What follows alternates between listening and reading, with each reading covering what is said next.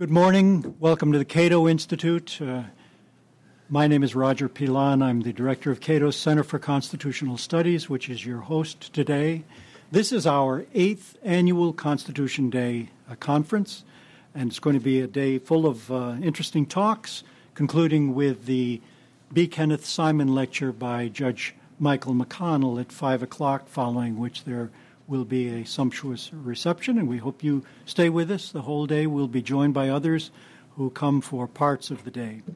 Uh, this marks the 222nd anniversary of the Constitution Convention's unanimous 1787 resolution that the preceding Constitution be laid before the United States in Congress assembled and that it is the opinion of this convention that it should afterwards be submitted to a convention of delegates chosen in each state by the people thereof under the recommendation of its legislature for their assent and ratification. And as we know, the Constitution went out and eventually was ratified and took effect in 1789. We're hearing a good deal more about the Constitution in recent weeks uh, from certain demonstrators around the country and it is a mark, I submit, of the increasing importance that the American public is placing on this document in light of fears that they have about what may be going on with the government today. And that's all to the good, because ultimately it is the people who must preserve the Constitution. The courts can do it to an extent, but only to an extent. Ultimately, it must be alive in the hearts and minds of the American people. So, this recrudescence of constitutional interest is all to the good. Today, uh, we have, as I said, a full program, and I'm going to turn it over right now to my colleague Ilya Shapiro to introduce the program to you and then to begin our first panel. Let me introduce Ilya to you. He is a senior fellow in constitutional studies here at the Cato Institute and is the editor in chief of the Cato Supreme Court Review, a copy of which you all picked up. And for those of you who are seeing us on the webcast, you can order a copy now to the review at uh, the uh, cost of $15. And outside, other uh, earlier editions of the review are available at the uh, cost of $5 each. Um, Ilya uh, is not only the editor of the Cato Supreme Court Review, he's a senior fellow and is the person who is in charge of Cato's amicus briefs, which we have been issuing increasingly over the past two years since uh, Ilya arrived. Um, he is a graduate of Princeton, of the London School of Economics, and of the University of Chicago Law School. He clerked on the Fifth Circuit for Judge uh, E. Grady Jolly um, he has contributed to numerous uh, publications, uh, including the Los Angeles Times, the Legal Times, the Weekly Standard, Roll Call, National Review, and so forth. He has appeared on numerous radio and television uh, programs. Um, before joining Cato, he was Special Assistant Advisor to the multinational force Iraq on the rule of law. He has practiced law with Patton and Boggs, and before that with Cleary Gottlieb. So he has a rich experience, and he will be uh, outlining for you the program today. So please welcome Ilya Shapiro.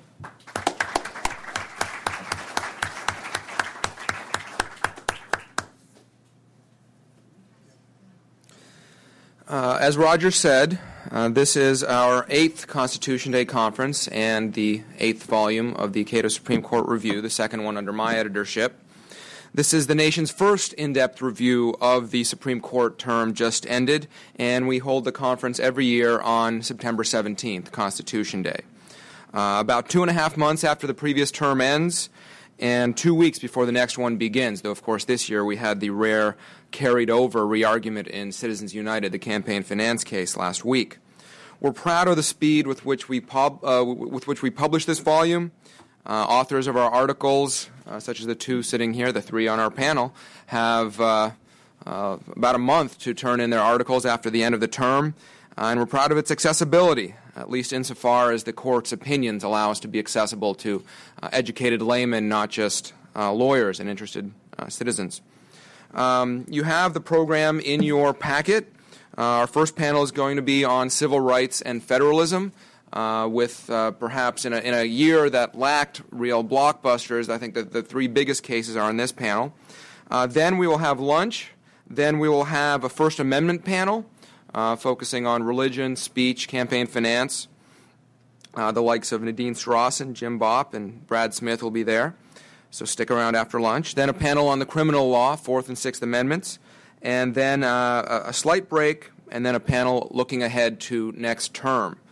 Uh, after that, uh, moving right along, we'll go into the uh, B. Kenneth Simon Lecture. And this year, uh, which, uh, the lecturer is the Honorable Michael McConnell, most recently of the 10th Circuit Court of Appeals, now at Stanford Law School. Now, we run a tight ship necessarily that we're going to be sticking to the times. When lunch ends, when break ends, we're going to start. So, you know, please ob- observe those, be in your seats. Um, thanks very much. Uh, besides uh, Roger and I get all the, uh, the, the FaceTime here in front of you, but of course, uh, so many people go into both the conference uh, and working on the review. Uh, David Lampo and the publications and design staff, Linda Herzog, Victoria Cartwright, Rachel Goldman, and the conference staff, the interns who are flitting about and kind of making sure the the the the, uh, the bearings of all this are greased, and of course uh, Jonathan Blanks, our indefatigable uh, research and administrative assistant, without whom uh, none of this would be possible. I reiterate our hope that this conference and the collection of essays that you have in your hands will deepen and promote the first principles of our Constitution, giving renewed voice to the framers' fervent vi- wish that we have a government of laws and not men. In so doing, we hope also to do justice to a rich legal tradition, now largely eclipsed by the modern regulatory state, in which judges, politicians, and ordinary citizens understand that the Constitution reflects and protects the natural rights of life, liberty, and property and serves as a bulwark against the abuse of state power. In this uncertain time of government bailout, stimulus, public options, and general overreach, it is all the more important that we remember our humble roots in the Enlightenment tradition. With that, I uh, welcome you and hope you enjoy this 8th Constitution Day conference.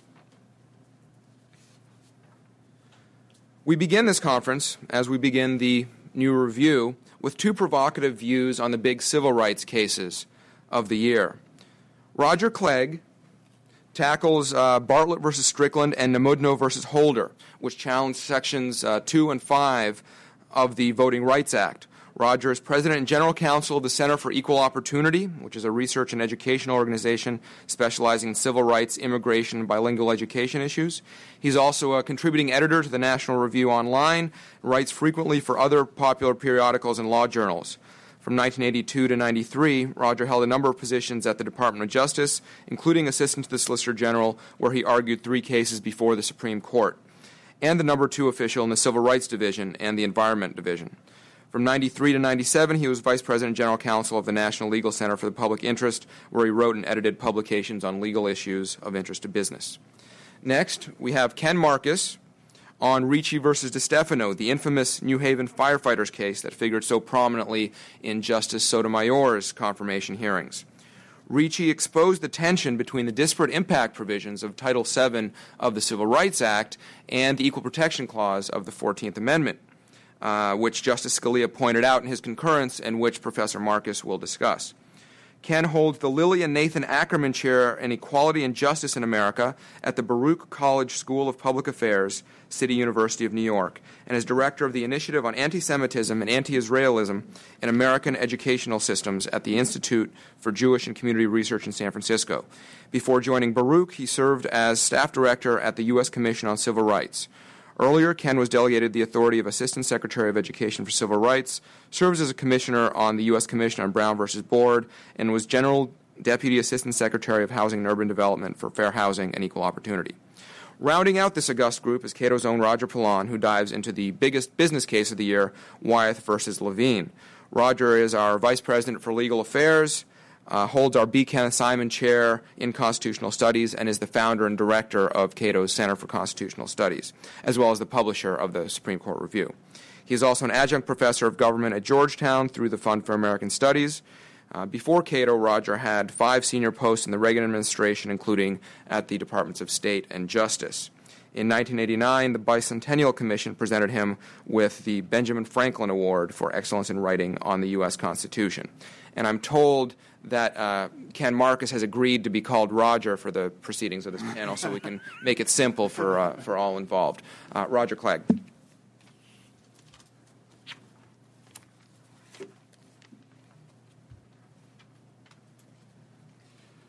Thank you very much, Ilya, for that, uh, that introduction. And I want to thank you also for the great work that you've done in editing the um, Supreme Court review this year.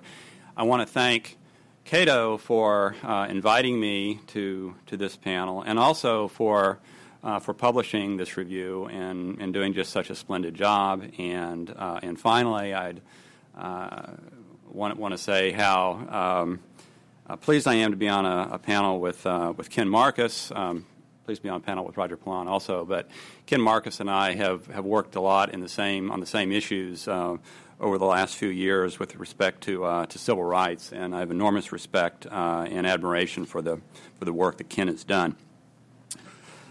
Let me give a, a quick overview to um, what I'm going to, uh, to try to cover uh, in, in my prepared remarks today. Um, I'm going to talk about the two Voting Rights Act cases that the Supreme Court handed down uh, Bartlett versus Strickland and uh, Namudno versus uh, Holder.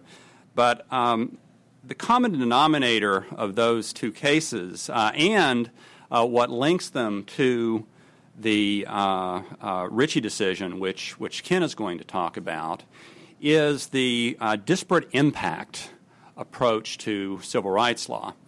And so, after I, I talk uh, about those two Voting Rights Act cases, I'm then going to launch into a, uh, uh, a rant uh, about why the disparate impact approach to civil rights law enforcement is a really bad idea. Uh, and leads to all kinds of, of, of problems and is uh, unconstitutional to boot. So, um, with, with that, let me um, first give a, just a very quick uh, definition of what the disparate impact approach uh, is uh, as opposed to the disparate treatment uh, approach. The, um, if you ask the, the man uh, on, on, the street to define racial discrimination, he would give you a definition like disparate treatment. Uh, that is, treating people differently uh, because of their skin color. Uh, you deny them a job, or you deny them the right to vote, or you know deny them something uh, else um, because of, because of their race. Um, that might be done uh, directly um, and blatantly. Might be done subtly by deliberately choosing uh, a set of selection criteria like zip codes or something like that that you knew were going to exclude people because of, of race. But if you had something, uh, a selection criteria that was chosen that did not discriminate uh, on its face because of race, uh, and was not chosen because of the uh, uh, racially discriminatory effects it would have, and that was applied to everybody equally without regard to race, uh, the man on the street would not call that discrimination. unfortunately, uh, a lot of people think that it is discrimination. Let me just give you a, you know, a quick example, and it's an example that I gave in, in the uh, article that I wrote for, uh, for the Cato um, uh, Supreme Court review. Uh, suppose that you had a, a state that did not allow prison inmates to vote. Okay? And uh, it had that law on the books for a long time, maybe even before African Americans were allowed to vote and uh, it applied this law to everybody, all prison inmates, you know, regardless of color. There was no discriminatory intent. Um, it, it, applies to all prison inmates, regardless of race. Is that racial discrimination? Well, again, you know, uh, any sane person would say, well, no, that's not racial discrimination. Uh, however, if you use the disparate impact approach, uh, if the prison population uh, has a higher percentage of uh, one racial group than another racial group, then it would be considered discrimination. uh, it's not discrimination. But if you adopt the disparate impact approach to civil rights law enforcement, it is. And as, I'll discuss uh, in a moment, and as, as, as, Ken is also going to discuss, this is, uh, has all kinds of bad effects and uh, I think is, is unconstitutional as well. Well, turning now to the two Voting Rights Act cases that, that I talk about in, in, in my article. Um, one of them involves Section 2 of the Voting Rights Act, the other involves Section 5 of the Voting Rights Act. Um, Section 2 of the Voting Rights Act applies to all uh, jurisdictions in the United States. Uh, it prohibits them from engaging in racial discrimination in voting, uh, which, is, which is fine. Um, but it also uh, prohibits not only what uh, all of us would agree is racial discrimination, but also prohibits uh, policies that have racially discriminatory results, which is a way of smuggling this disparate impact approach in. Uh, as a result of this results test, uh, the uh, Section 2's principal use today in 2009 is to require racial gerrymandering, to require the segregation of voters by race through racial gerrymandering uh, in order to ensure that there is racial proportionality in uh, elected officials. The question in Bartlett versus Strickland, uh, one of the cases that the Supreme Court decided this term, was whether this uh, application of Section 2 should require racial gerrymandering even in instances where the racially gerrymandered district did not and could not result in uh, a majority of minority voters in a particular district. In other words, what was at issue in Bartlett versus Strickland was whether if you had a, uh, a large enough, uh, but less than 50 percent group of African Americans in a, a district, um, but that they could combine political forces with non African Americans, uh, whether that potential kingmaker role could require racial gerrymandering, uh, even in circumstances where uh, they were a relatively you know, small part of the population. Well, the Supreme Court said no. Um, and, and, that's a good thing uh, because, as bad as it is to have racial gerrymandering at all, um, requiring racial gerrymandering in any district where there is any appreciable minority population would have increased the amount of racial gerrymandering in the United States ex- exponentially. The other Voting Rights Act case, uh, which got a lot more uh, publicity, uh, was the uh, Namudno uh, versus Holder case. Namudno is, uh, if you're trying to figure out the ethnic or you know national origin of Mr. Namudno, don't. Uh, it's, it's an acronym for the Northwest Austin Municipal Utility District Number One. And the, uh, it's a very small and relatively new um, district. Uh, and it brought this lawsuit to challenge um, the constitutionality of Section 5 of the Voting Rights Act. Now, Section 5 of the Voting Rights Act, unlike Section 2, does not apply to um, all uh, jurisdictions in the, in the United States. It applies only to certain jurisdictions, particularly but not exclusively in the, in the Deep South. And it requires those districts, before they make any change in any practice or procedure that has anything to do with voting, such as, for instance, moving a voting place from the junior high school to the high school next door.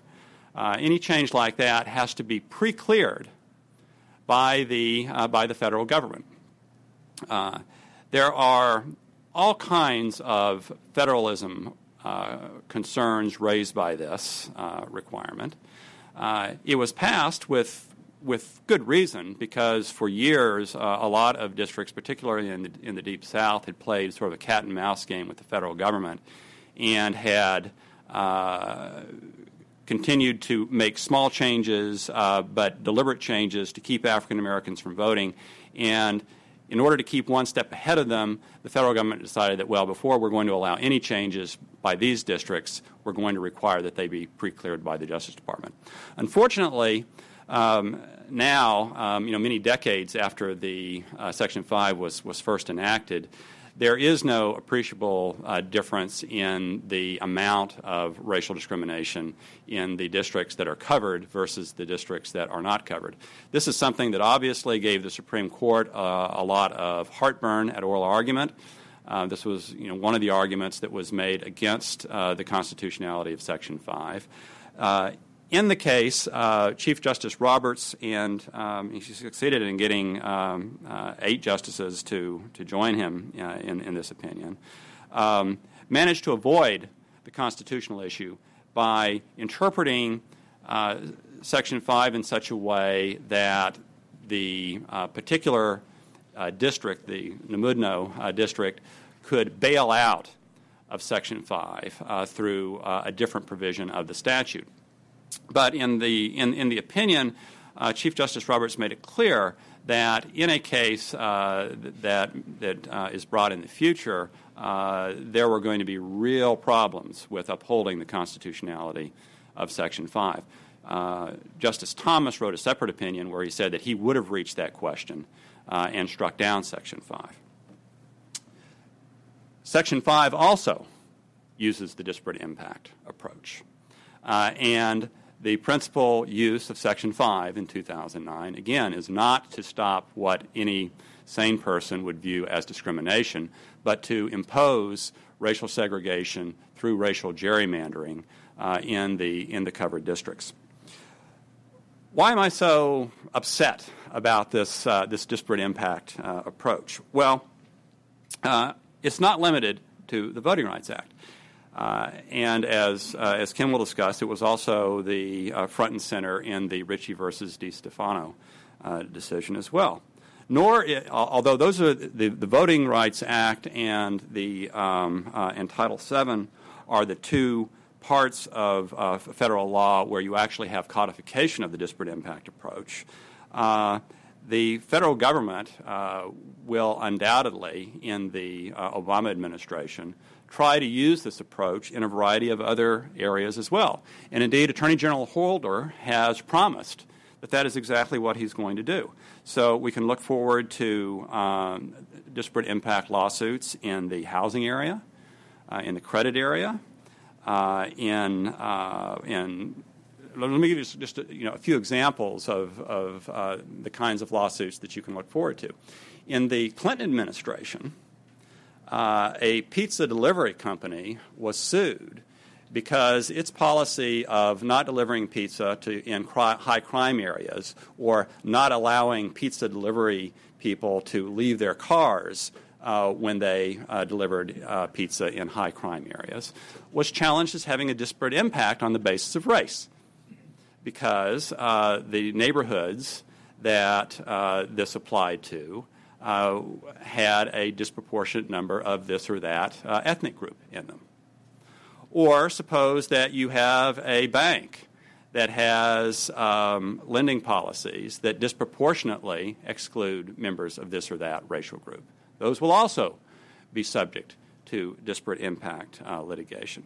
And of course, uh, we already know that it applies in, you know, to firefighters in policemen if they are required to pass a, a test showing that they know something about firefighting, or if they have to pass a physical fitness test to show that they can, in fact, you know, drag people from, uh, you know, from burning buildings. If, if that kind of a test has a disparate impact on the basis of sex, for instance, uh, you can count on the Justice Department to, to challenge that too.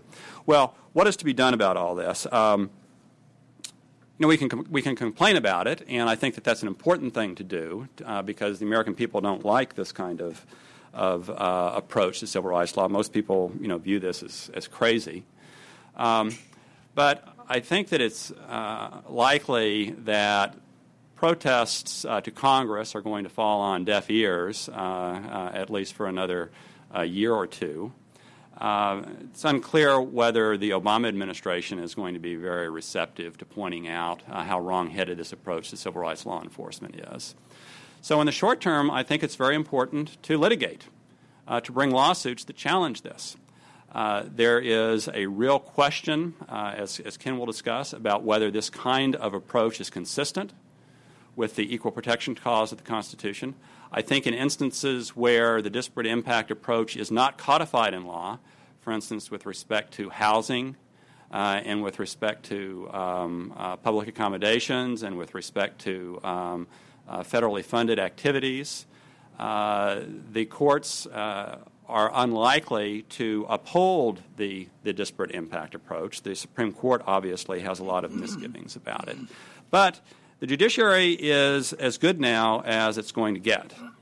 And in fact, the judiciary is going to start getting a lot worse in a hurry. So the time to litigate is now.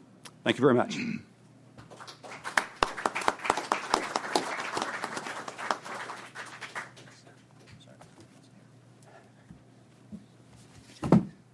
Thank you. Um, it is great to be back at Cato. I was here many years ago as an intern.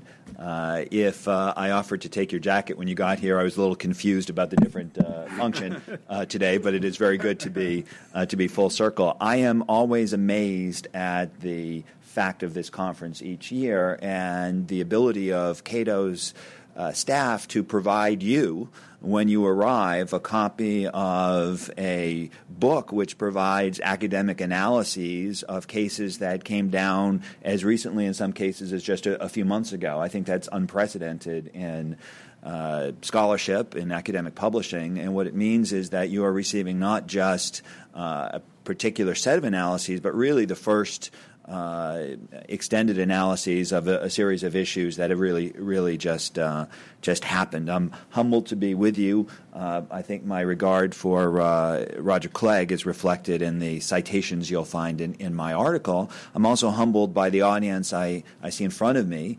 Uh, despite the uh, glare of some lights, I do see Dr. Niskanen, Judge McConnell, Commissioner Gaziano, Commissioner Von Spakovsky, many other uh, prominent uh, representatives of government and well known members of the media and other think tanks. I'm very glad to be here. As Roger Pilon was talking about the Constitution and the importance of uh, people uh, really taking uh, uh taking charge and playing the role that they have on Constitution Day, uh, I was reminded of um, a, um, a, piece by a thinker, perhaps a little bit too uh, radical on the libertarian side than some folks might be, Thomas Paine, who was perhaps the first to recommend a Constitution Day. Uh, at any rate, he recommended it as early as 1776, uh, a day commemorating the Constitution of the United States of America, which I thought was impressive since we did not have either a Constitution or a United States of America at the time. Uh, but he recommended that we establish a charter. Uh, once we get rid of uh, the former administration, a charter to resemble the Magna Carta, and that we commemorate it each year with a ceremony in which he suggested we, we take this charter that he would like to see and we put a crown on it. We put a crown on it to represent the fact that in, uh, in a republic, uh, to the extent we believe in any form of monarchy, it is, it is the law uh, which is king. Uh, and I think in this uh, neo-Romanov age of czars, uh, it's appropriate to uh, to think of that. Uh, but his recommendation is that at the end of the day, we take the crown off of the charter and smash it up into little pieces, just so that people don't get carried away with this with this idea. At any rate, it is good to be part of this. Um, day honoring the U.S. Constitution. Roger Clegg helped me out quite a bit in explaining uh, disparate uh, impact and, and making easier uh, the job of talking about uh, the firefighters case. If I may diverge a little bit, as I was writing the article that appears in the Cato Supreme Court Review, I took a little bit of time off one evening uh, to tell my daughter, my three year old daughter, a uh, story one night. And that's why you were late in submitting. That's yes, yes. It, the story got a little bit long. It got a little bit long, and I thought that she would want a Disney story, uh, as usual. Uh, but this particular evening, perhaps to reflect an insight that she might have on my work, she asked for something different. She pointed to a volume of old Yiddish folk tales that we have, not often uh, read, but that she wanted to hear that night. Uh, and so I read to it from her. I opened up and uh, turned to a story called Footprints uh, in the Snow, uh, which is a story about the mythical town of Chelm. Uh, there are lots of, this is a whole genre of stories about Chelm, which is an eastern uh, town that was in legend known for uh, people who were so foolish in everything that they did that they counted only backwards and they put on their shoes uh, before their socks. A town not entirely different from the one in which we speak today. In the town of Chelm, there was a man, he was called a shamus or uh, synagogue uh, attendant who took care of, uh, took care of the, uh, the synagogue in, in Chelm. And every day for 45 years, he would, he would get the rabbi up in the morning to, uh, to, to, to say the prayers. But on one particular morning, he woke up, and to his surprise and joy, the, the whole town of Chelm was covered with a silky white blanket of snow. And he thought to him what, to himself, "What a joy! Such a such a beautiful surrounding. I do not want to mess this up. I can't walk to the rabbi's house, creating these footprints. What will I do?" He had an idea, and his idea was that he would have his two sons carry him to the rabbi's house, so that he would make no footprints in the snow. And they did, and they took him to the rabbi's house, where, as you might have imagined, he was crestfallen to turn around and to see not just one, but two sets of footprints in the snow. So, this is the story that I shared with my three year old daughter, who I think anticipated that I would want to think or talk about the problems that arise uh, when Congress or the courts try to avoid uh, one set of wrongs uh, by encouraging or requiring uh, another set. Okay? The problem from Chelm, as it, uh, as it were. In this case, uh, the problem is when governments want to avoid what might be covert or unconscious or unintentional discrimination, and they do it by requiring what may turn out in some cases to be actual overt intentional discrimination by others, the problem of, of disparate impact. Uh, this is a problem which is raised in Ricci uh, versus DeStefano, but not entirely resolved there. But it is posed more uh, fully and more squarely than we'd seen it before. Many of you are probably familiar with, at least generally, the facts of that case, which I won't uh, overly be- belabor. You may recall that it was prominent over the summer when uh, Judge uh, Sotomayor uh, was examined over this because she had been one of the appellate panel who had affirmed the decision upholding the decision by New Haven to uh, decertify or decline to certify the results of promotional examinations taken by firefighters who wanted to be lieutenants or captains in, in, in New Haven.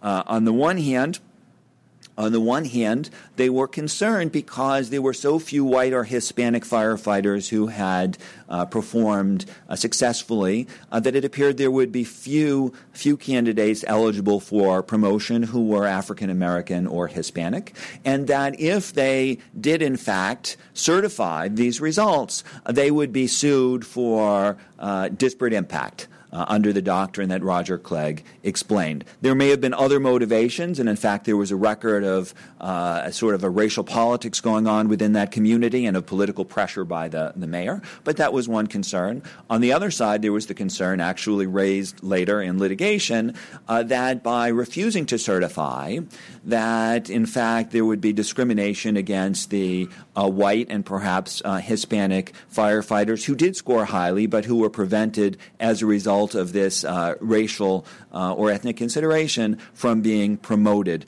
uh, to the positions uh, to which their examinations would have, um, if not entitled them, m- made likely that they would they would receive. Um, the Supreme Court, in this case, as in NAMUDNO, decided the case on narrow grounds uh, making difficult to see exactly uh, what they would do uh, when the issue is is actually decided. And yet, as in NAMUDNO, they essentially hinted rather broadly what their views were. In in this case, in Ricci, the big case the big issue that they were hinting at is the question of the conflict between disparate impact and equal protection. In other words, to the extent that disparate impact law sometimes requires race conscious conduct by government, uh, does that not violate the right of equal protection which is guaranteed by the by the 14th Amendment.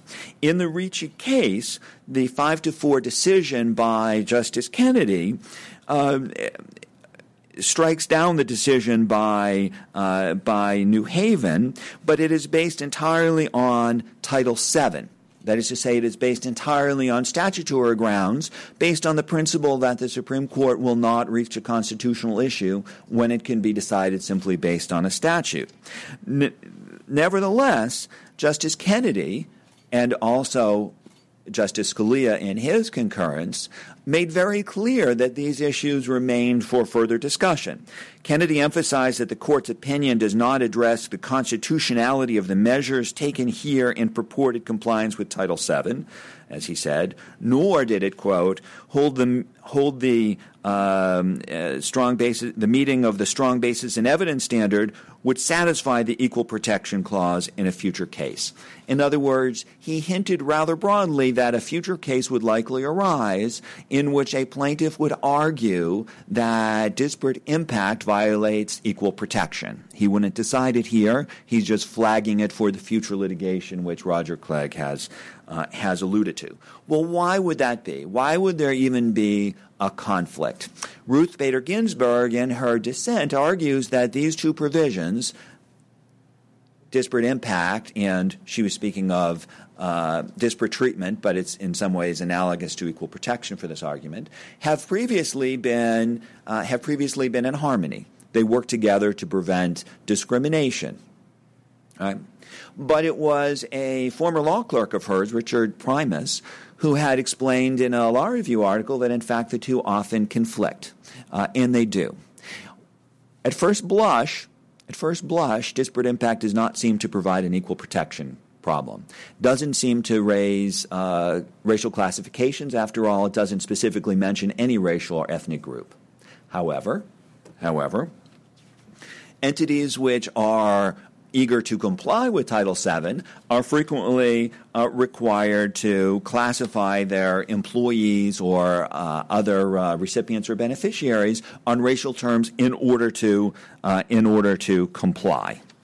Um, worse, as Justice Kennedy pointed out in Ricci, uh, employers may use the prospect of disparate impact liability as a pretext to justify their efforts to achieve a particular racial balance in the workforce. In other words, and I think that this is very much what's illustrated in the, in the firefighter's case, sometimes there will be a mix of motives for actions which have a uh, race conscious um, uh, element. And to the extent that there is political pressure, as there appeared to be in New Haven, to achieve a particular racial composition of the workforce or of the senior officers within the workforce, a disparate impact provides essentially a cover or pretext for them to, to do it.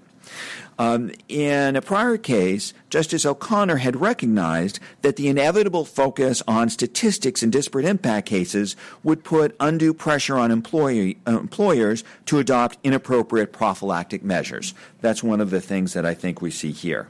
In addition, there's the question of motives. Uh, what was the motive for Congress in passing or codifying the disparate impact provision? Surely it was in part to root out forms of discrimination which could not be found through other means, right? To the extent that that was their motivation, it is an entirely acceptable and compelling uh, basis for race conscious action.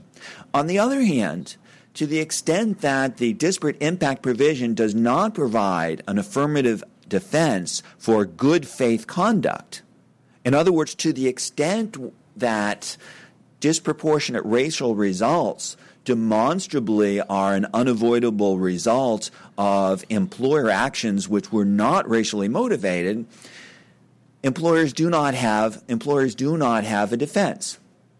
This suggests that Congress had something else in mind beyond merely rooting out discrimination, since good faith actions are also encompassed. And what was that? Well, one thing that is also encompassed by the congressional motive, it appears, and the courts have indicated, is what you might call a kind of uh, leveling. Uh, or equalization to eliminate results which might not be the result of intentional discrimination, but which nevertheless replicate what would have happened had there been discrimination. Now, to the extent that the uh, purpose of Congress was this form of, of, of leveling or equalization, then the motivation is a lot less compelling and a lot less likely to meet the requirements uh, of strict scrutiny. With limited time, what I will say is that when the court does revisit this question of what Scalia calls the war between equal protection and disparate impact, they will have to decide first whether disparate impact is really just about rooting out discrimination. And they will likely find that it isn't. And to the extent that it isn't, there is at least a very strong argument to be made that it cannot meet the requirements of strict scrutiny. Now, Congress can fix this problem. One way it can fix the problem uh, that I've mentioned in the article and, and cited work by, by Roger Clegg is by establishing a good faith defense. That is to say, to make clear that if uh, racially disparate results emerge from facially neutral policies, notwithstanding the good faith of the employer, then the employer won't be liable. That's common sense, but Congress hasn't done it. It would fix the problem, but Congress won't do it in this environment. And because Congress won't do it in, in this environment, the court will likely need to do something like either narrowing the provision by its interpretation or striking it down, which I think may be the likely result, striking it down and encouraging Congress to fix it by adding provisions like a good faith uh, defense that would um, that would harmonize disparate impact with different uh, treatment and equal protection. Until they do that, the war between equal protection and disparate impact uh, will continue to rage on, creating legal uncertainty and the sort of policy problems uh, which Roger Clegg described. Thank you.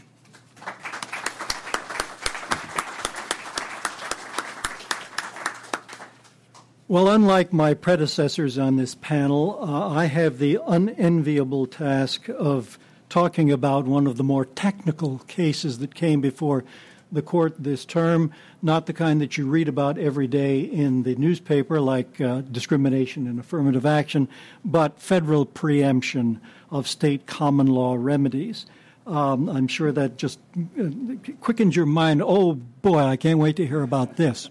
Um, yet it is an extraordinarily important issue, and the court has made a mess of it. Uh, from its inception four years ago, uh, the Roberts Court decided uh, a large number of business cases, and none was more important this past term than Wyeth v. Levine, where the court decided six to three that federal law regulating drug warning label uh, didn't protect pharmaceutical giant Wyeth against a $6.7 million failure to warn claim under state common law. Uh, in other words, notwithstanding the Constitution's supremacy clause, under which federal law is supposed to uh, trump state law, the court found against preemption, thus further muddying the water in this area of our law. Now, it may seem odd to have an, an, issue like this uh, on a panel dealing largely with rights, but I'm going to argue that at the end of the day, Wyeth, uh, Wyeth is a rights case involving the rights of corporations as well as the rights of individuals to efficacious drugs and drug administration procedures. Before I get to that point, I'm going to have to wade through some pretty dull stuff on preemption. First, however, I want to lay out the facts of the Wyeth case. Then I'll turn to Justice Alito's dissent, joined by Chief Justice Roberts and Justice Scalia, to show how simply and properly the case could and should have been decided. I'll then show critically how Justice Stevens's opinion for the court made a hash of things, turning a simple medical malpractice suit into a frontal assault on the Food and Drug Administration's regulatory regime for drug labeling, as Alito put it in his dissent.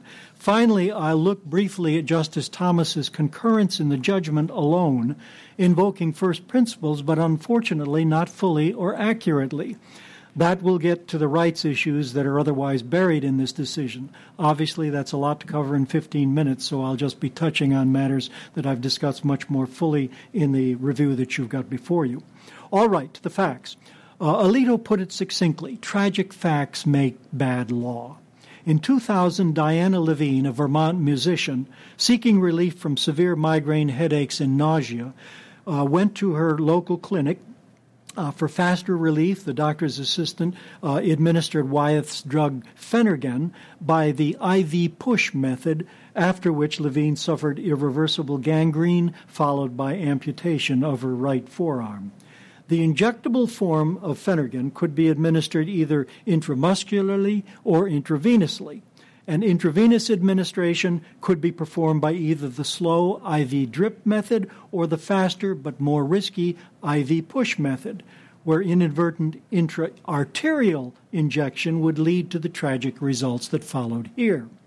Those risks were well known, as were the benefits. In fact, Phenergan's labeling contained both detailed instructions about the procedure and no fewer than six separate warnings about its risks, warnings that had evolved over the years and been approved by the FDA.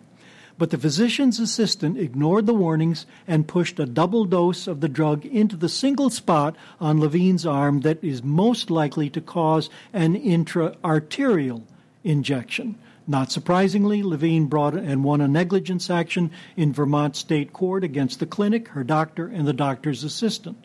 But she then sued Wyeth, alleging that the labeling was defective because it failed to instruct clinicians to use the IV drip method of intravenous inter, uh, administration instead of the higher risk IV push method. The trial uh, court rejected Wyeth's motion for summary judgment, which argued that Levine's failure to warn claims were preempted by federal law. After reviewing FDA's 45 year history of Phenergan regulation, the trial judge instructed the jury that Wyeth's compliance with FDA requirements did not establish that the warnings were adequate. The jury found that Wyeth was negligent, that Phenergan was a defective product as a result of inadequate warnings and instructions, and that no intervening cause had broken the causal connection between the product defects and the plaintiff's injury. It awarded Levine $6.7 million. The Vermont Supreme Court affirmed with a dissent by its Chief Justice.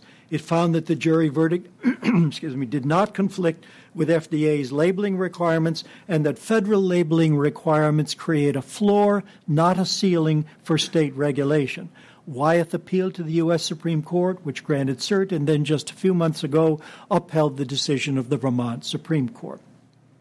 As Justice Scalia uh, excuse me, Justice Alito made clear from the start of his dissent this was not a complicated case. Its tragic facts aside, it was a simple medical malpractice case.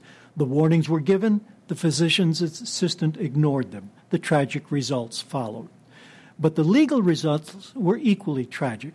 As Alito put it, the decision upset the well settled meaning of the Supremacy Clause and the court's conflict preemption jurisprudence, holding that a state tort jury, rather than the FDA, is ultimately responsible for regulating warning labels for prescription drugs.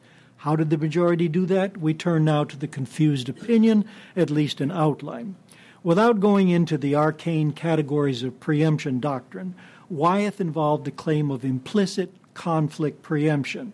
That is, the relevant federal statute, the Food and Drug and Cosmetic Act, authorizes the FDA to test drugs for safety and efficacy, but the Act's drug labeling provisions don't expressly preempt conflicting state law. To press a preemption claim successfully, therefore, a drug company has to show either that it would be impossible for it to comply with both state and federal law, or that state law stands as an obstacle to the accomplishment uh, and full execution of the full purposes and objectives of Congress or of the FDA acting within the scope of its congressionally delegated authority. As we'll see in a moment, those two prongs are more closely connected than the court seemed to appreciate. Writing for the court, Justice Stevens took those two uh, claims in order. Before doing so, however, he identified two factual propositions decided at trial. First, that Levine's injury would not have occurred if Phenergan's label had indicated an adequate warning about the risks of the IV push method uh, of administering the drug. And second, that the critical defect in Phenergan's label was the lack of an adequate warning about the risks of the method. It's hard to know what to make of those, quote, factual propositions. As Alito wrote in dissent, it's unclear how a stronger warning could have helped Levine. After all, the physician's assistant who treated her disregarded at least six separate warnings that are already on Phenergan's labeling, so Levine would be hard pressed to prove that a seventh would have made any difference. Turning to Wyeth's impossibility argument, Stevens sought to dispute the claim by pointing to FDA changes being effected. Here it gets really technical. Changes being effected regulations that allow companies to strengthen a warning to reflect newly adequate, uh, newly acquired information prior to receiving FDA approval. Plainly, the implication is that Wyeth didn't strengthen its label to reflect any new information. Yet the court was vague at best about whether there was any such information, much less how it was to be assessed, concluding simply that when the risk of gangrene from IV push injection of Phenergan became apparent, just what point in time that was, we don't know, Wyeth had a duty to provide a warning that adequately described the risk. Wyeth responded, of course, that it did provide warnings that adequately described the risk, but that the physician's assistant ignored them. Given that failure, the, def- the dissent raised the crucial question whether yet another warning would have made any difference at all. In the end, the court's conclusion is simply a prescription for evermore failure to warn rulings because it flows not from an, any independent risk assessment based on costs and benefits, but simply from the con- occurrence of the untoward incident. In sum, the court's analysis is circular. If there's an incident, the warning ipso facto will be deemed inadequate.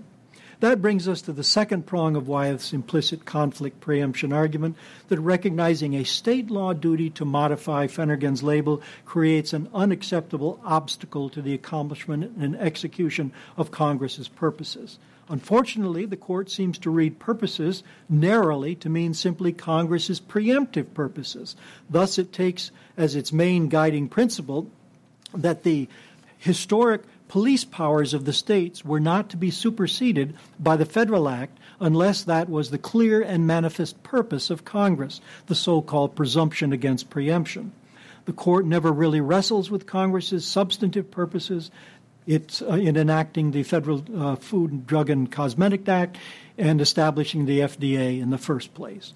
Yet, absent any express preemption provision understanding those substantive purposes is absolutely crucial to understanding whether and how preemption operates in the FDCA context. In brief, Congress's clear purpose was to ensure that drugs and the procedures for administering them are both safe and effective.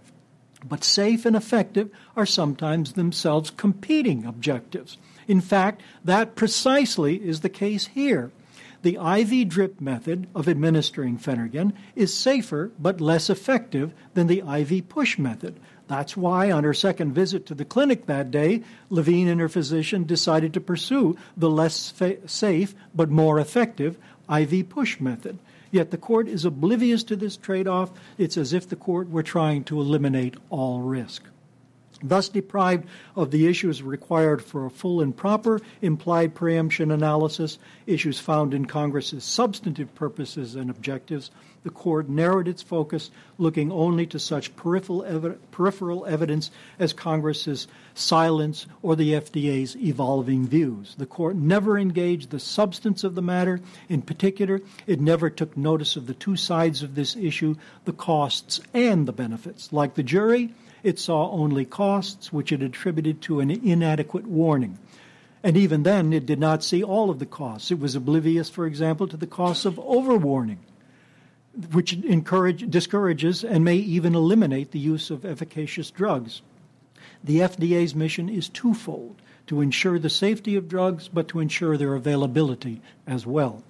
Perhaps it's noteworthy that in his 6,000 word opinion for the court, not once did Justice Stevens use the word Constitution or any of its cognates. Justice Thomas made up for that, and so we turn finally to his concurrence in the judgment, which nonetheless blasted the court uh, for its implicit endorsement of far reaching implied preemption doctrines, especially its purposes and objectives jurisprudence. By contrast, Thomas would ground preemption doctrine in first principles, in federalism, and the Constitution's provisions for dual sovereignty, whereas the court, he argues, routinely invalidates state laws based on perceived conflicts with broad federal policy objectives, legislative history, or generalized notions of congressional purposes that are not embodied within the text of federal law. Thus, Thomas takes a strong textualist approach to the issues before the court.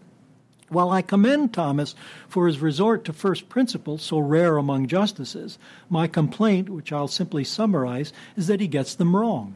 He starts correctly with the theory set forth in Federalist 51 that dual sovereignty was meant to provide a dual security to the rights of the people, invokes Federalist 45's doctrine of enumerated powers, and then adds in the Supremacy Clause to conclude that there are thus two key structural limitations to the Constitution that ensure that the federal government does not amass too much power at the expense of the states the doctrine of enumerated and thus limited federal powers, and the complex sets of procedures that Congress and the President must follow to enact laws of the United States, in particular, the bicameral and presentment clause requirements.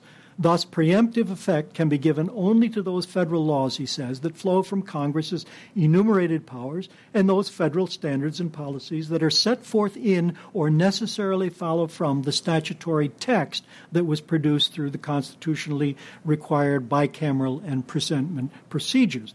But he concludes Congressional and agency musings do not satisfy the Article 1, Section 7 requirements for enactment of federal law and therefore do not preempt state law under the Supremacy Clause. This is textualism writ large, indeed, with a vengeance. The problem is that even with express preemption, courts often have to go behind the text to adjudicate claims properly.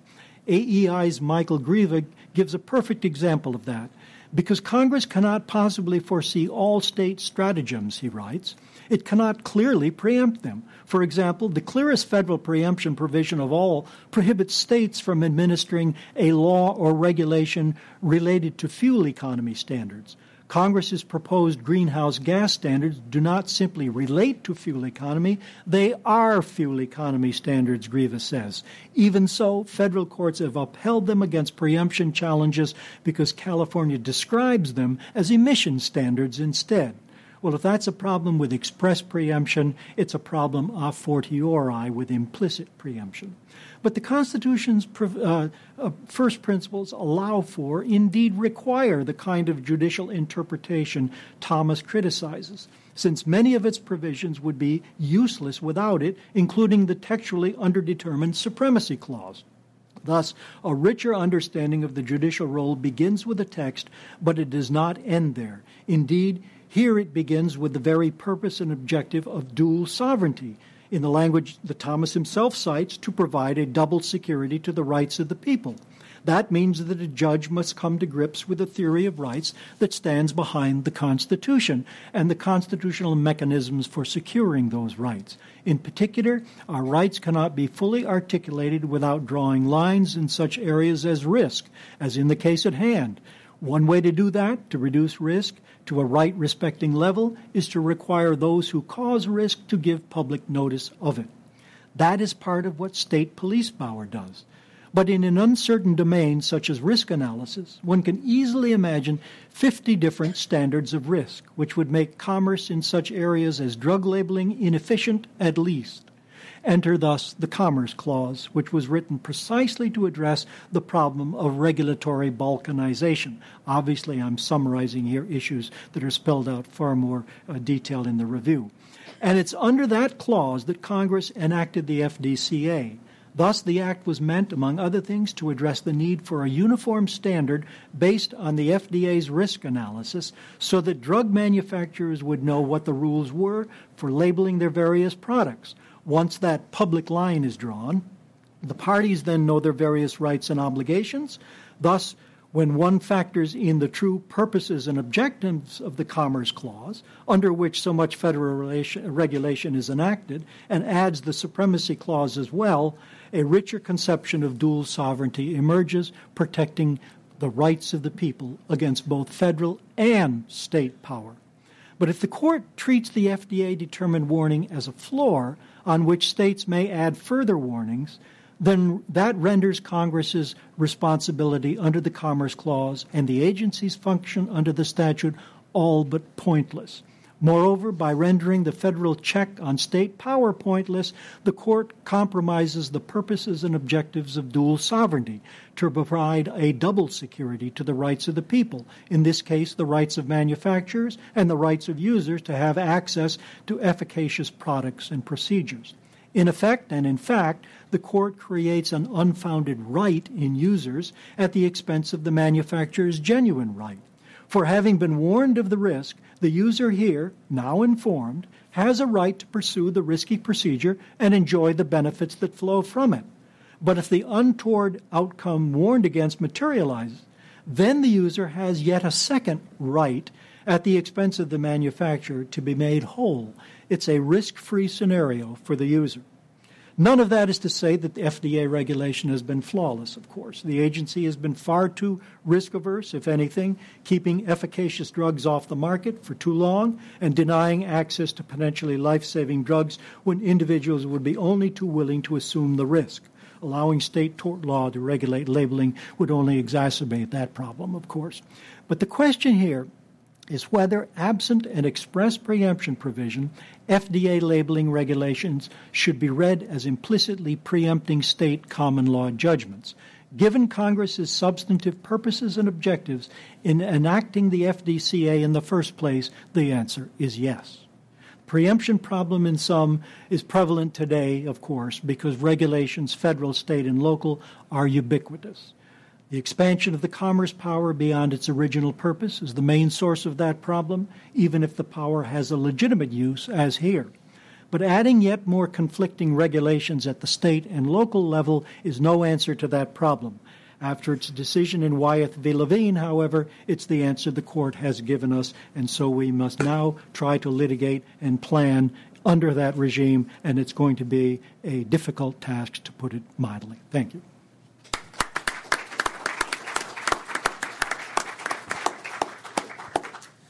We'll now move to uh, questions and answers. Um, I'll ask that you raise your hand, wait for the microphone, uh, stand up, and uh, tell us where you're, who you are and where you're from, and of course, actually ask a question. Um, uh, that, that last presentation made me think that uh, Roger must be working on a screenplay of sorts, so maybe next summer we can look for the blockbuster movie uh, Textualism with a Vengeance. Um, Okay. Me, uh, um, if I could make just a, sure. quick observation here that uh, somebody who in the audience who, who dozed off during my presentation, which you know has been known to happen, uh, and woke up during Rogers, might conclude that disparate impact lawsuits uh, result not only in racial quotas but also in infection, gangrene, and possibly death. Um, I'm, I'm, not going to dispute that. Um, but uh, actually, I, I do want to um, you know, drive home the point that the, um, the problem with the disparate impact approach uh, is that it does uh, have two likely results. Uh, if you challenge a, a selection device uh, simply because it leads to politically incorrect uh, racial and ethnic results, uh, if you make somebody you know, potentially liable for, for using such a selection device, um, they're likely to do one of two things. One is to get rid of it, uh, even though it may be a perfectly legitimate uh, and, and good uh, practice, like you know, being careful when you deliver pizza in a high crime area, or requiring firefighters to know something about firefighting, or requiring people who get loans to have good credit histories. Um, but the other thing that, that, that happens is that if the practice is um, uh, important enough to the, to the defendant, uh, they will keep the practice, but they will overlay a, a, system of surreptitious racial and ethnic quotas. In other words, um, they'll tell people, uh, you know, they'll, they'll, they'll tell the, um, uh, the people in the organization, well, look, you know, we're, we're not going to uh, stop uh, requiring uh, good credit histories for loans. We're not going to stop requiring firefighters to know something about uh, firefighting. Um, but in order to avoid these, these ridiculous lawsuits, uh, we're going to make sure that we get our numbers right. And as a result, you end up with racial and ethnic quotas. Exactly the kind of discrimination that the civil rights laws are supposed to stop. So it's not that um, you know the, the people who oppose the disparate impact approach like uh, discrimination. We don't. Uh, our point is that the disparate impact approach leads to discrimination. Anyone else on the? Uh, well, I would uh, just pick up on a point that Roger made just at the beginning of these last remarks, namely that one of the results you'll get uh, from bad law in this area is that employers will no longer have efficacious selection procedures so that they can hire the kinds of people that are most useful for the uh, work that they have to do. uh, the same uh, uh, applies in what I've just talked about, too. One of the results you're going to get from bad law in this area is that uh, the administrative procedures for this drug which are efficacious in certain uh, circumstances, will simply no longer be made available. They will be outlawed, and you will have uh, no. I mean, it, when Ms. Levine went in the second time, she would have had only the slow drip method and couldn't get the fast relief she needed, uh, which would have been available had the uh, had the uh, assistant administrated or administered the drug correctly. So bad law leads to elimination of good results that are otherwise available to people. If I can follow up with a question, take the moderator's prerogative. Um, this war between disparate impact and, and equal protection, uh, which uh, Scalia, in his concurrence in, uh, in Ricci notes, um, will be resolved on, or have to be resolved on some evil day in the court. So I'd like to ask uh, Ken and Roger um, what kind of case will that be? Can you sketch out a, a likely hypothetical of, of, of when that evil day arrives. What are, what are the underlying facts and, and what kind of uh, specific issues will the court have to resolve? Well, it's, I guess, easiest to hypothesize in the Voting Rights Act area. Uh, of course, that was not, uh, that was not the Ricci case, but um, uh, there is a, a, a, a, disparate impact issue, um, as I've discussed with Section 2 and Section 5. And so, one way that this issue could get to the Supreme Court would be uh, in another challenge to the constitutionality of, of Section 2 uh, or Section 5, where the jurisdiction uh, that's being sued uh, under Section 2 or Section 5, or a jurisdiction that you know, proactively you know, brings a lawsuit uh, to you know, declare uh, one or the other provision unconstitutional, points out that the, um, the disparate impact provisions in the Voting Rights Act are, are ultra vires, that the 15th Amendment prohibits only disparate treatment, as the court has said. Um, and therefore, Congress has you know, exceeded its authority, and indeed um, uh, has exceeded it in a way that requires the kind of discrimination that the 15th Amendment is designed to, uh, to, to, stop. Um, a, uh, another way that it could come up would be if, um, well, uh, uh, this has actually come up. Um, there's an executive order that uh, President Bush signed, and unfortunately, um, excuse me, uh, President Clinton signed, President Bush left in place, and which is still in place now, that requires recipients of federal funding to um, make their programs available in foreign languages. And the authority, supposedly, that, that is cited for this is uh, Title VI of the 1964 Civil Rights Act, which prohibits discrimination on the basis of um, race, national origin, uh, or color. And so the government's theory is that, well, um, not being able to speak English uh, uh, has uh, a correlation with national origin. You know, has a disparate, and, and, and, so therefore, not uh, making lang- not making programs available in foreign languages has a disparate impact on the basis of national origin, and so therefore, you know, presto, uh, Title VI is violated. Um, it's a ridiculous construction, and um, uh, Pacific Legal Foundation uh, has brought, you know, brought a lawsuit uh, on behalf of some doctors uh, who were required uh, in a federally funded program to uh, tr- translate all kinds of you know services in, into foreign languages uh, on on the basis that this this executive order and the regulations went further than than you know were ultra vires under Title VI. Um, uh, unfortunately, um, the, the Ninth Circuit threw that out on, on uh, justiciability grounds. Um, Ken, uh, employment. I mean, it could be a wide range of cases. I think the Ricci case opens the door for uh, litigants to challenge um, uh, disparate impact in any of the realms in which it's raised. And we know that the uh, Obama administration is planning to use it aggressively. So it could be in voting, it could be employment, it could be in education, it could be the use of some sort of standardized uh, uh, exam in an educational context, conceivably housing. Um, because these cases are going to be under Obama much more frequent Uh, potentially, there's an enormous number of defendants who could accept the invitation that I think Ricci extends. Back there. And again, um, wait for the microphone, identify yourself. Actually, behind Todd. Steve Hoersting, Center for Competitive Politics. This is for Roger Pilon. Roger, I look forward to reading the article, but I can't wait to ask you this. Could you repeat or hit me over the head with how the court knew that the federal labeling scheme was a ceiling and should have preempted state schemes? Thank you. Uh, I rejected the whole distinction between ceiling and floor. That's how uh, I went about it, um, because um, once the line is drawn where that defines the label, in this case, uh, the warnings and how they should be um, worded and so on and so forth, then the die is is set. Um, now, how does the court um, determine? Your question again was how does the how does the court know, or what's your theory on how they knew things were preempted or ought to have been preempted? They don't have to. They all they have to know is what the language of the label was.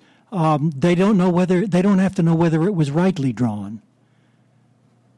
I hope that answers your question. I mean, it, it, the court is not the the the body that draws the line. It's the court that, when once the line is drawn by the administrative agency, then simply determines whether um, um, not whether it's adequate, but whether it is um, it, it, just what it is. And that I mean, supreme, as Alito put it.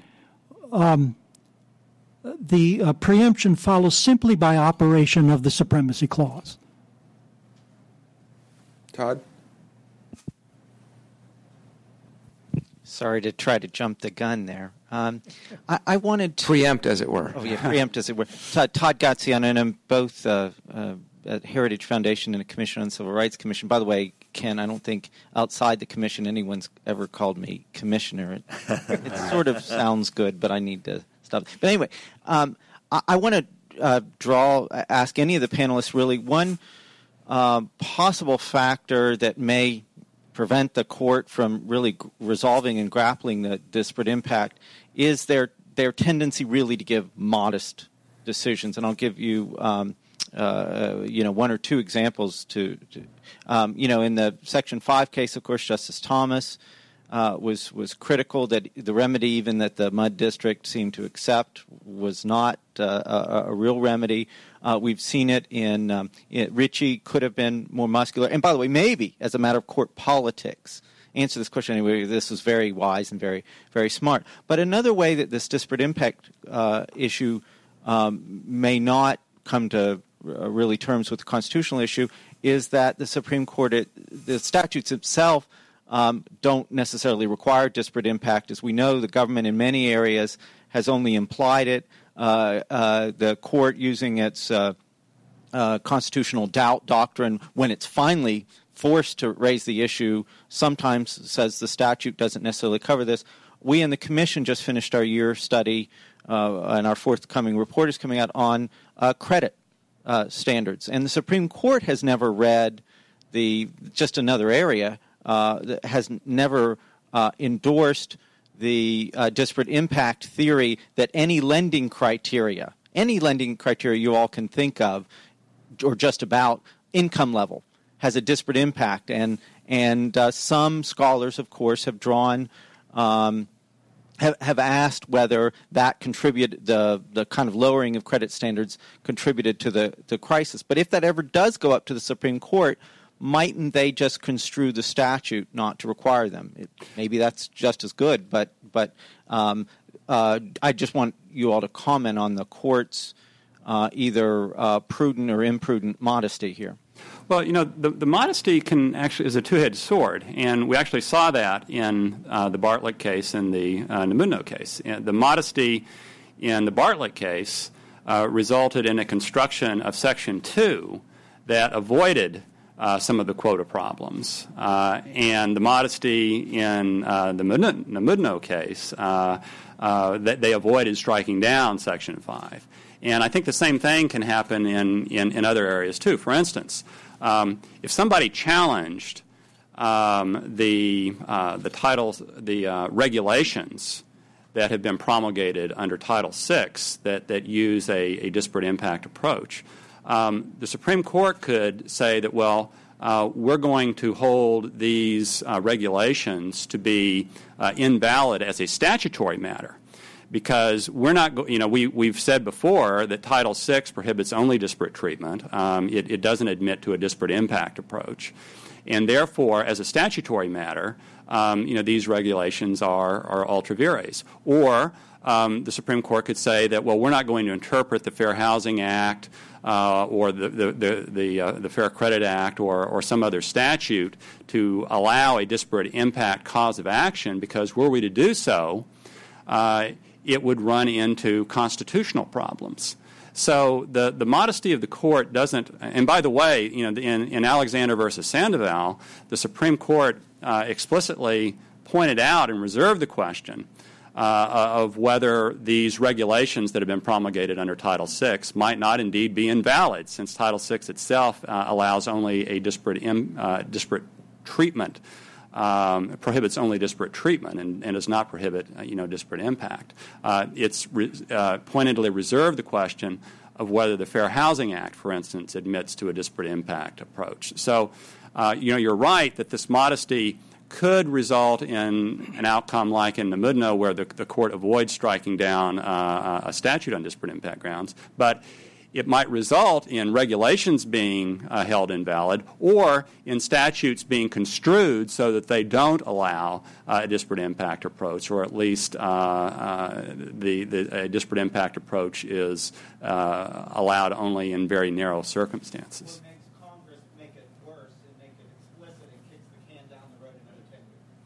That could happen too. But of course, by that time, libertarians will have taken over Congress and it won't be uh, an issue. Yeah, I mean, there, there certainly are some statutes that explicitly require disparate impact and some that don't, but for which implementing regulations have. I think that the credit issue is somewhat uh, complicated, and you've clearly focused on a little bit more recently than than I have. Uh, my recollection is that Title VIII is one example of a statute that does not explicitly require uh, a disparate impact, but for which implementing regulations do. On the other hand, there are probably other statutes, including at least one statute specifically uh, discussing the uh, secondary market, uh, which do uh, explicitly implement what you could call disparate impact with respect to uh, underwriting standards and, and related issues.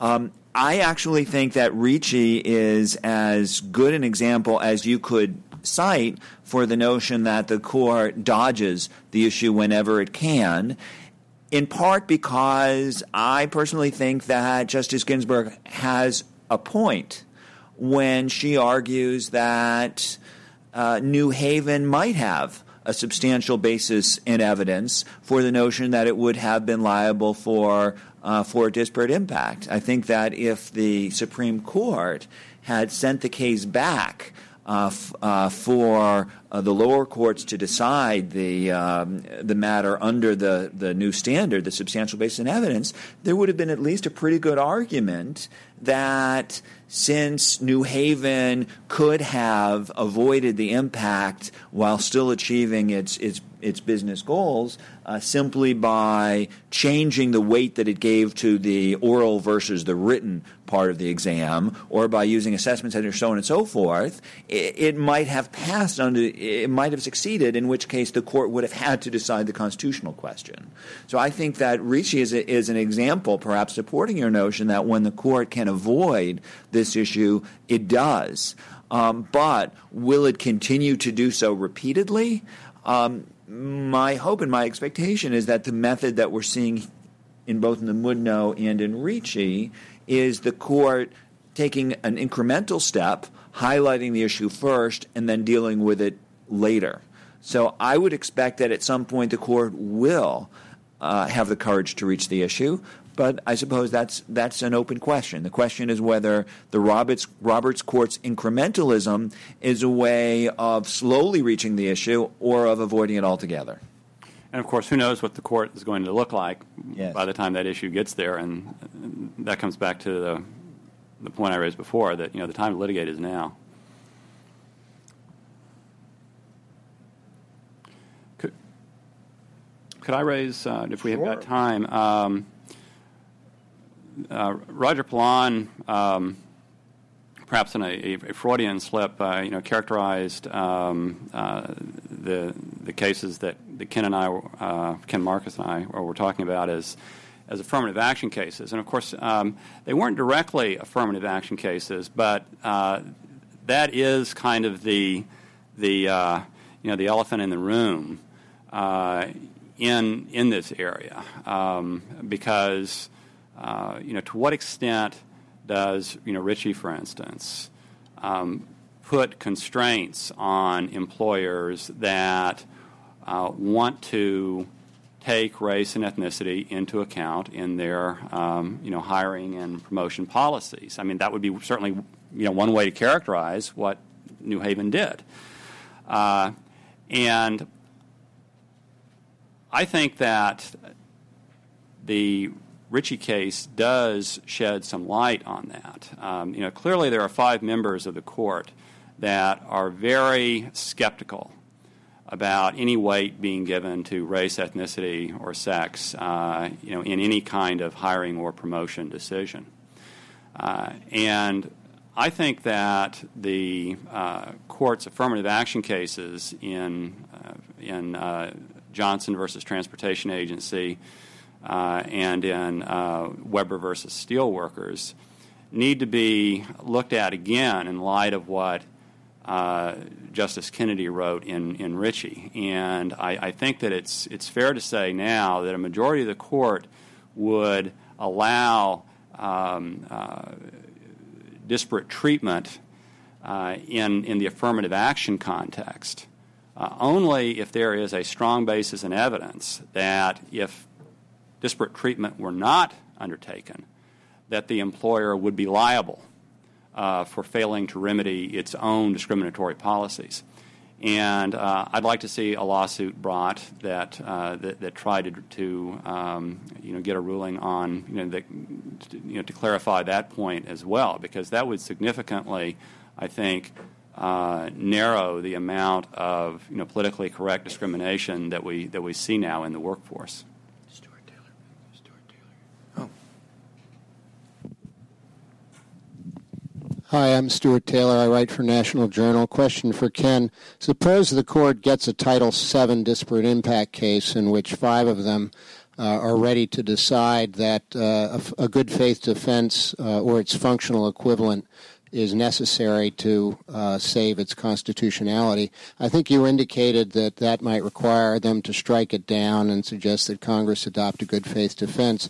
Um, couldn't the squishiness of the terms job related and business necessity, which they, the Congress has not defined as far as I know, and the kind of reasoning that Justice Kennedy used in in, divide, in, in applying a strong basis and evidence test, allow the court to create the functional equivalent of a good faith defense by interpretation, uh, constitutional avoidance, let's say, um, as opposed to uh, striking the statute down and asking Congress to clean things up?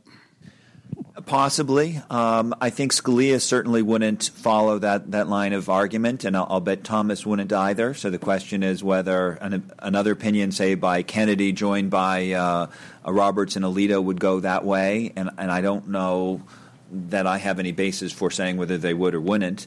That would be um, that would be a useful way of avoidance um, if they were. But, but I think it would it would not be an entirely honest approach to the case, and so it would depend on whether the court were willing to sacrifice candor uh, for a result that would be more politically expedient. And uh, I, I, guess I would just say maybe. I don't know. Yeah, I mean, what you described is a lot like what happened in Bartlett versus Strickland, where you know you had um, uh, Thomas and Scalia saying that, well, you know, we, we don't buy into any of this. Uh, you know, we, we don't we don't think that that Section Two um, uh, admits to any kind of, of racial gerrymandering requirement. Uh, and then you had uh, uh, Kennedy and uh, Alito and Roberts saying that, well, you know, we're not going to go that far, but we're certainly going to interpret the statute to avoid and limit the extent to which you know quotas are required. And so, you know, you put the two of them together, you've got five. and you know that could happen. Um, that, uh, and, and if the, you know the, the, the practical result is that okay, uh, employers now have a good faith defense, um, that would uh, I think that's possible. And with that, I think we'll close the panel. Uh, after this, we're going to go upstairs uh, for lunch in the Winter Garden. We'll be back here sharp at 1. So let's thank the panelists and we'll adjourn. Great job.